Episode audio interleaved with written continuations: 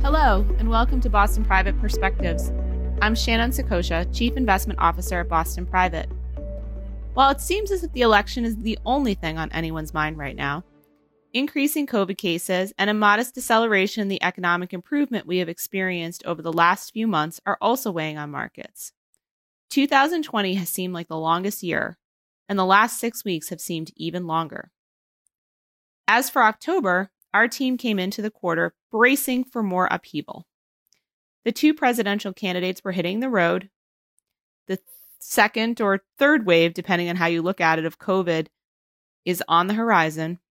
And the stimulus package we were all waiting for didn't happen. However, consistent with what we have seen historically just before elections, stocks over the first half of October moved steadily higher, despite indications that former Vice President Joe Biden has a pretty good shot to upset the perceived business and Wall Street friendly President Donald Trump. Of course, that sentiment changed this week. While some could cite the election as the major impetus for the skittishness in the markets, instead, we believe it has been European governments' aggressive attempts to halt a sharp increase in COVID cases. These lockdown scenarios, which precipitated the massive decline in consumer activity earlier this year, are unlikely to be replicated here in the US, but localized versions, especially in more progressive states, are all but guaranteed at the pace we are currently on. While trading around the pandemic has been challenging, given the uncertainty, trading in and out of the markets based on who is tending the fire in the White House is a fool's errand, to quote an esteemed colleague of mine. What's important to think about is how tied economic performance and what happens in Washington truly are. What we do see in past elections is that the state of the economy has a meaningful impact on the chances for reelection of an incumbent. While social issues such as abortion rights, immigration, and climate change may be a big part of a platform for an aspiring president, U.S. voters tend to vote with their wallet, and if that wallet feels pressured, they will look for a change in leadership to right the ship. Admittedly, Strong party allegiance on either side is unlikely to be tested even during challenging economic periods, but moderates and independents, who tend to tip the scales in close races, are most vulnerable to voting based on their optimism or pessimism about the economy. This relationship can also be used to help understand the lack of correlation between stock market performance and party affiliation in the executive branch. The prevailing view that Republicans are good for business and that Democrats prefer higher taxes would seem to point towards better performance for the stock market when the Republicans hold the White House.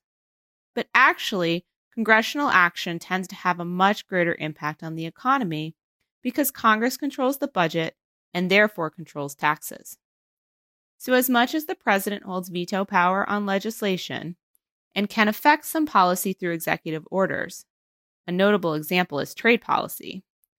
The bulk of policy which impacts the economy emanates from Congress. All of the analysis we have, of course, shows that staying invested is the best way to play politics in capital markets. This is admittedly easier said than done. So, looking at opportunities and risks in the context of the economy is the best course of action. The economy typically dictates whether taxes are moving higher or lower, whether the government is spending more on growth or attempting a more austere posture, or if monetary policy is easy or tight. All of this, while impacted by the party in power as far as the way policy is implemented, are really more impactful to how an investment portfolio will perform. With that said, we have been asked what has happened under different combinations, whether it's a Democratic president with a split Congress, or a blue wave, or a red wave, or a myriad of combinations in between. In looking at all of these possible combinations that have occurred in the post World War II period, we realize that the data is interesting, if not particularly predictive. First, it's important to note that for several of these combinations, there is only one instance, and thus drives home the importance of understanding your data set when making generalizations. With that said, the best scenario, which was a Democratic president and a Republican Congress, occurred during Bill Clinton's second term in the run up to the tech bubble bursting. The worst scenarios turn out to be blue waves, but those blue waves occurred during Harry Truman's lackluster second term, during the terms of Kennedy and LBJ at the height of the Vietnam War, during Jimmy Carter's presidency, which was marred by the energy crisis, and during the beginning of Obama's first term, which was coincident with the aftermath of the financial crisis. On the Republican side, sweeps were dominated by strong economic growth coming into the presidency.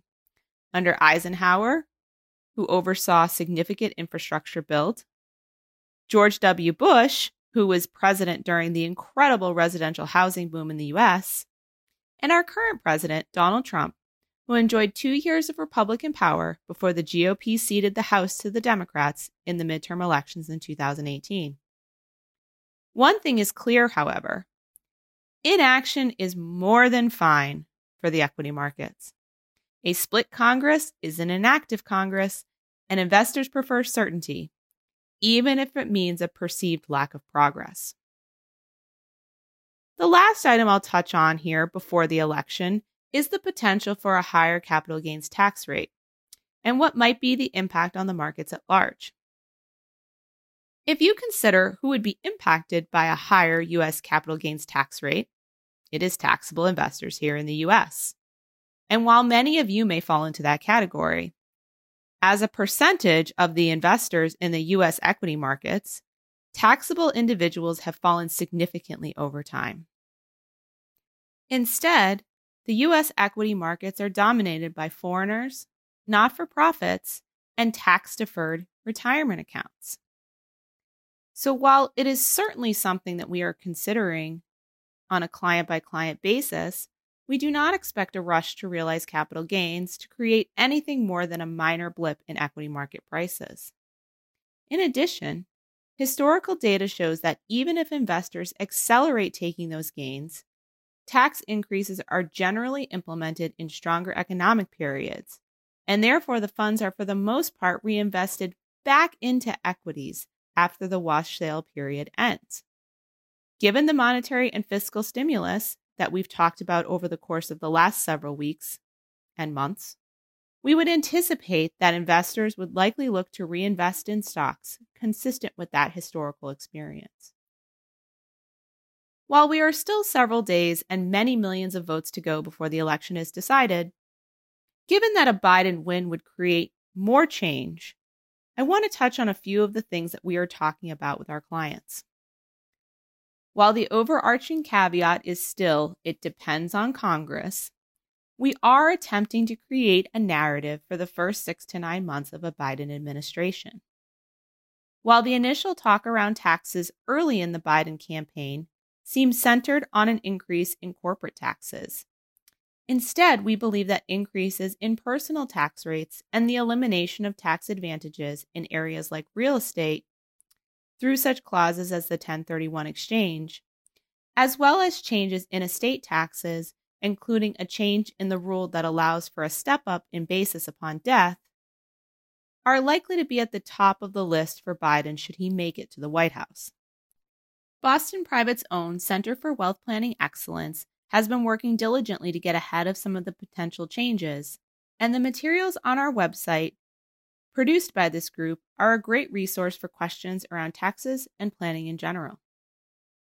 We also expect more support for small businesses through an expansion of the Paycheck Protection Program, as well as a sizable infrastructure spending package, which under Biden would go well beyond traditional infrastructure, such as roads and bridges, and could include improvements in areas like telecommunications and healthcare facilities.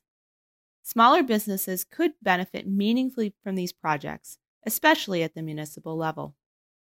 While we don't yet know the outcome of the election, here at Boston Private, We want to encourage all of you to reach out to our team with any questions or concerns you may have. Providing guidance and support as a trusted advisor is our mission. If you have any questions or thoughts on my points today, you can find me on Twitter at Shannon Saccocia. You can also read our latest perspectives on the market, the economy, taxes, estate planning, and of course the election by visiting bostonprivate.com. If you want all of this information delivered right to your inbox, I encourage you to sign up for our newsletters while you're there. Be sure to subscribe to the Boston Private Perspectives on Apple Podcasts, Spotify, or wherever you prefer to listen. And I look forward to coming to you again next week.